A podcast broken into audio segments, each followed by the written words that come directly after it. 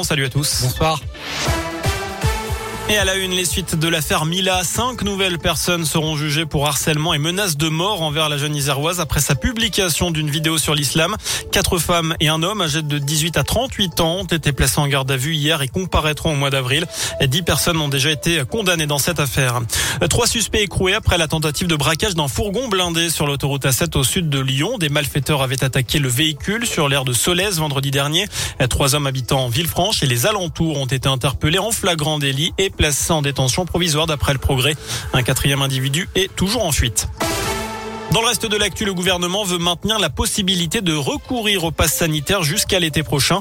C'est ce qu'annonce Gabriel Attal, son porte-parole. Un projet de loi sera donc présenté le 13 octobre en Conseil des ministres, puisqu'à ce jour, le recours au pass sanitaire arrive à échéance le 15 novembre. Petite piqûre de rappel, dès demain, les mineurs âgés d'au moins 12 ans et 2 mois devront eux aussi montrer leur QR code dans les lieux qui exigent un pass sanitaire, comme les trains, les cinés, les cafés ou les restos.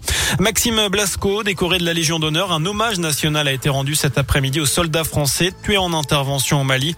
cérémonie présidée par Emmanuel Macron dans la cour des Invalides. Et puis demain, un autre hommage, lui sera rendu à Vars en Isère par ses frères d'armes du 7e bataillon de chasseurs alpins.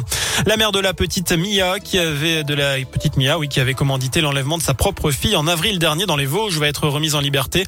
Décision assortie d'un contrôle judiciaire avec plusieurs conditions.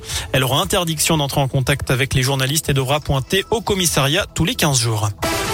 Du foot à suivre ce soir avec la Ligue des Champions. Lille se déplace en Autriche et affronte Salzbourg. C'est à 21h. Et puis de son côté, l'Olympique lyonnais jouera demain à 18h45 contre les Danois de Brondby en Ligue Europa. Les Lyonnais qui seront privés de Jason Deneuer, de Jérôme Boateng ou encore d'Islam Slimani blessé. Quant à Malogusto et Tino Kadewere, ils sont incertains mais s'entraînent depuis hier. Voilà pour l'essentiel de l'actu. Très bonne soirée.